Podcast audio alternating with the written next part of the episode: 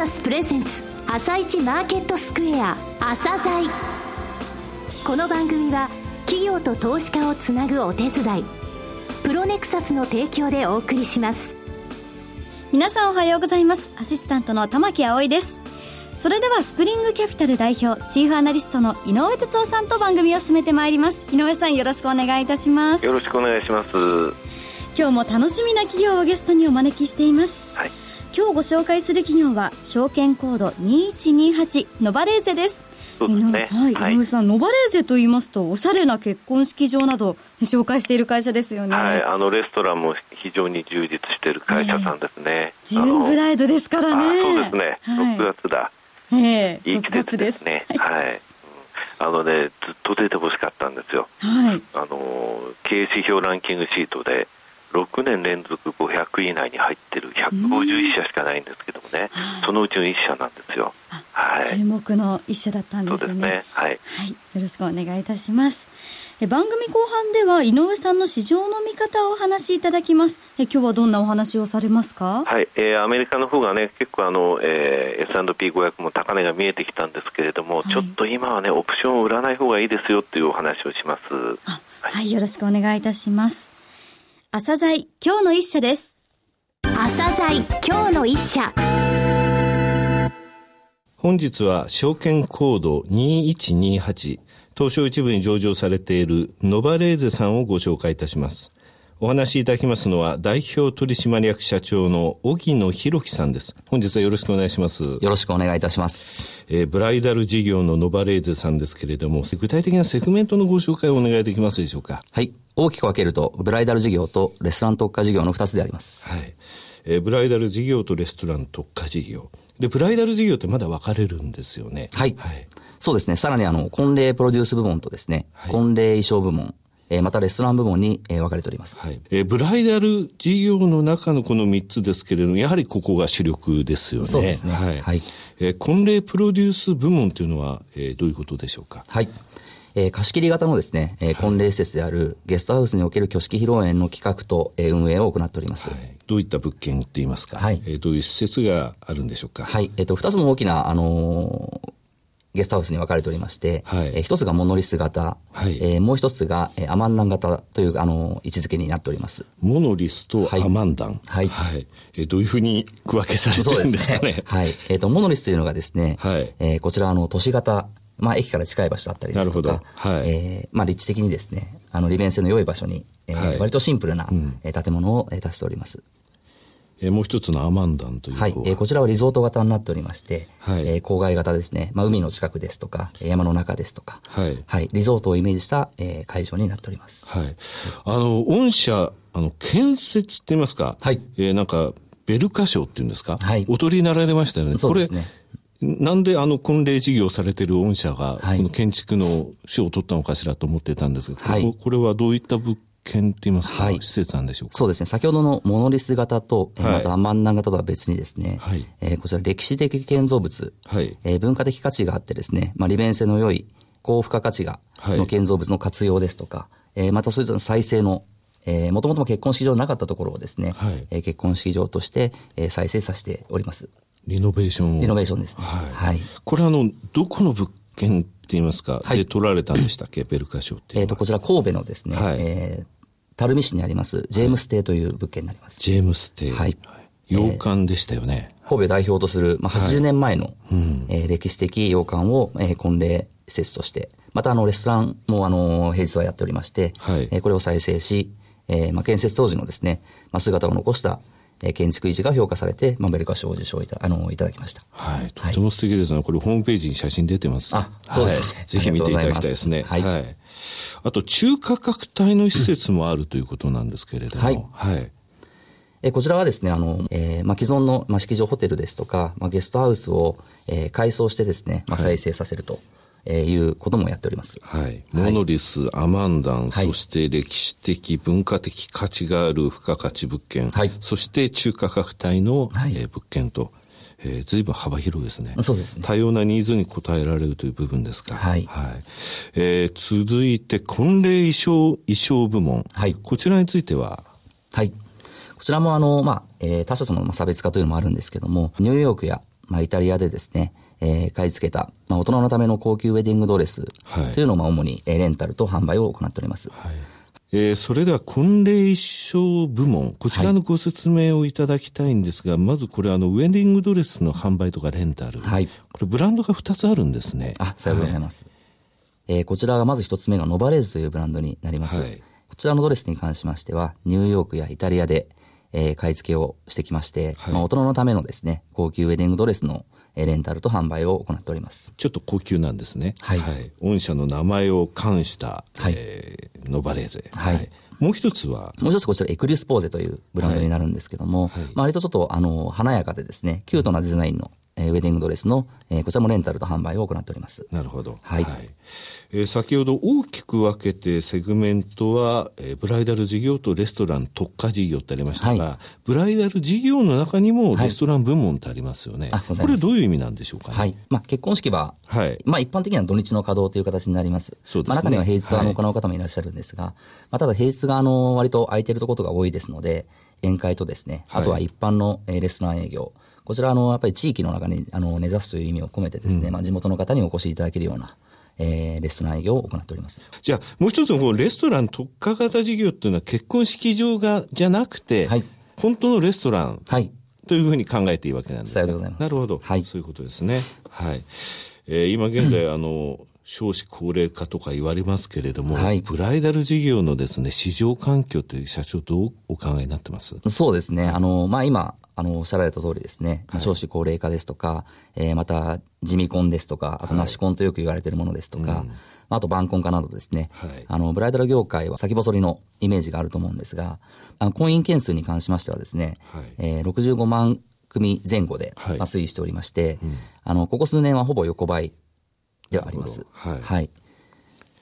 で、晩婚化が進んでると。はい。いうことなんですけれども、はいそれ逆に言えば結婚対象のはい潜在人口が増加してると、はいこれ決してあの悪いことではないんだ、この業界にっていう話を聞いたことがあるんですけども、はいやっぱりそうですかね。そうですね、おっしゃる通りですね。となると、えー御社のその先ほどの婚礼衣装のノバレーゼ、はい。これは高級でニューヨーク、イタリアで買い付けた大人のためのドレス、こういったところもやっぱりニーズが出てくるってことなんですかね。はい。なるほど。それからあの結婚式場のですね、これちょっとお聞きしたかったんですが、はい。いろんなところにいろんな名前のえー会社さんがあって、はい。大手っていうのは果たしてどれぐらいのシェアを持ってるのか、はい。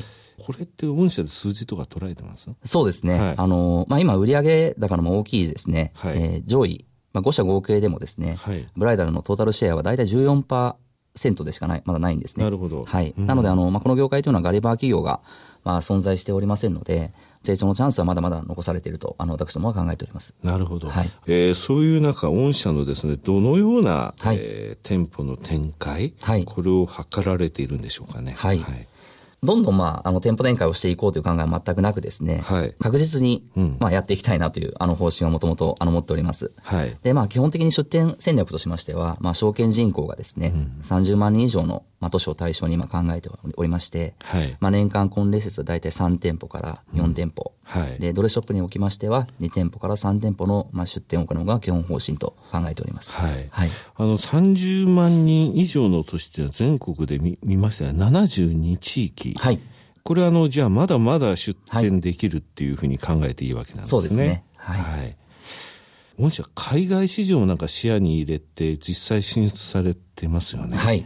ここの部分ちょっとお話しいただけますかね。そうですね。はい。はい。えっと、海外事業に関しましては、今、あの、先ほど言ったレストラン特化型の、はいえーシャリですね。はいえーこちらをまず、あの、上海に今、えー展開しておりまして。シャリ。はい。シャリってことはこれお寿司屋さんですか？あ、えっ、と、まあ、基本的に日本食を、まあ、メインとしたレストランになります。寿司バー系ですね。そうですね。はい。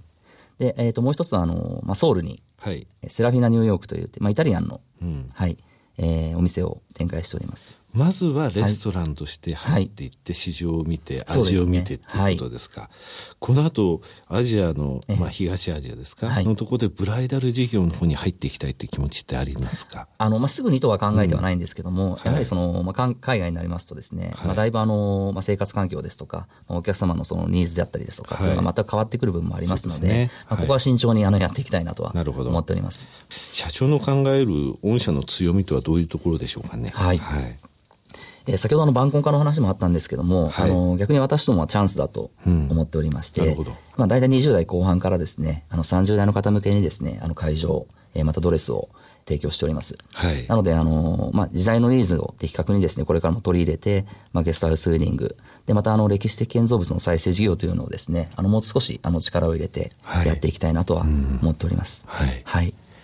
御社の料理は非常に評判がいいというのを聞いたんですが、はい。はい、自信がないとレストランはできないと、はい、あの、お話をいただいたんですが、まあ、その通りだと思っておりまして、やはり結婚式において、お料理ってまあ一番大事なところだと思っているんですね。はい、で、その中であの、今、ミシュ、ジャン・ジョルジュというレストランを六本木でやってはいるんですけども、はい、えこちらあの、まあ、ミシュランの一つ星を、はい、あの獲得しておりまして、はい。はい、で、そこの、まあ、お料理を結婚式のお料理に取り入れたりですとか、はいはい、まあ、あとはその、人の教育だったりを、っていうところをですね、まあ、そのジャン・ジョルジュを行ったりですとか、あの、ノウハウがもともと、あの、そこにありますので、まあ、そこであの人材育成も兼ねてですね、あの、今、営業をしております。なるほど。はい。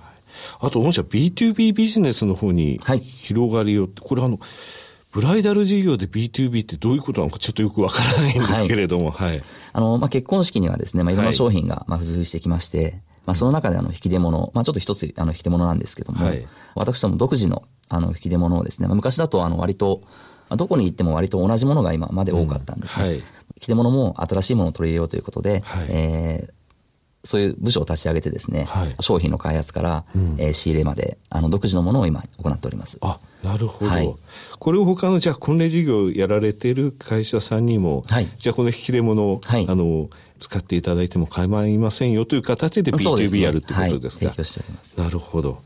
えー、御社ですね、はい、多くの企業が選ばれたい、選ばれたいと言ってる、なでしこ銘柄、はい、こちらに昨年3月選ばれました、はい、経済産業省と東証が選定するんですが、えー、人材に対する会社の取り組みっていうものをですね、はい、えー、教えていただけますかね。はい。はい、あの、まあ、先ほどの強みの中でですね、まあ、私も一番のその強みと思ってますのが、はい、やはり人だと思ってるんですね。はい。はい。で、あの、男性、女性、あの、関係なくですね、はい、あの、私も年齢も関係なく、あの、活躍してるスタッフはですね、やっぱり長くあの会社にいてほしいなっていうあの考えもございまして、はい、で特にあの私どもブライダルを従事する上でですね、まあ、結婚ですとか、はい、え出産というのが、えそういう経験が非常にですね、あのお客様にとっても役に立つと思っています。はい、なのであの優秀な人材が結婚をして、えー、出産をして、はい、えー、また働きやすい環境をですね、私ども整えて、えー、また活躍してもらえる。うん、まあ、そうすればあの会社にとってもえスタッフにとってもですね、はい、さらにプラスになっていくかなと思っておりまして、はい、まあ、そういうところが、あの、こういった評価につながったのかなと思っております。そうですね。はい。最後になりましたが、リスナーに向けて一言お願いします。はい。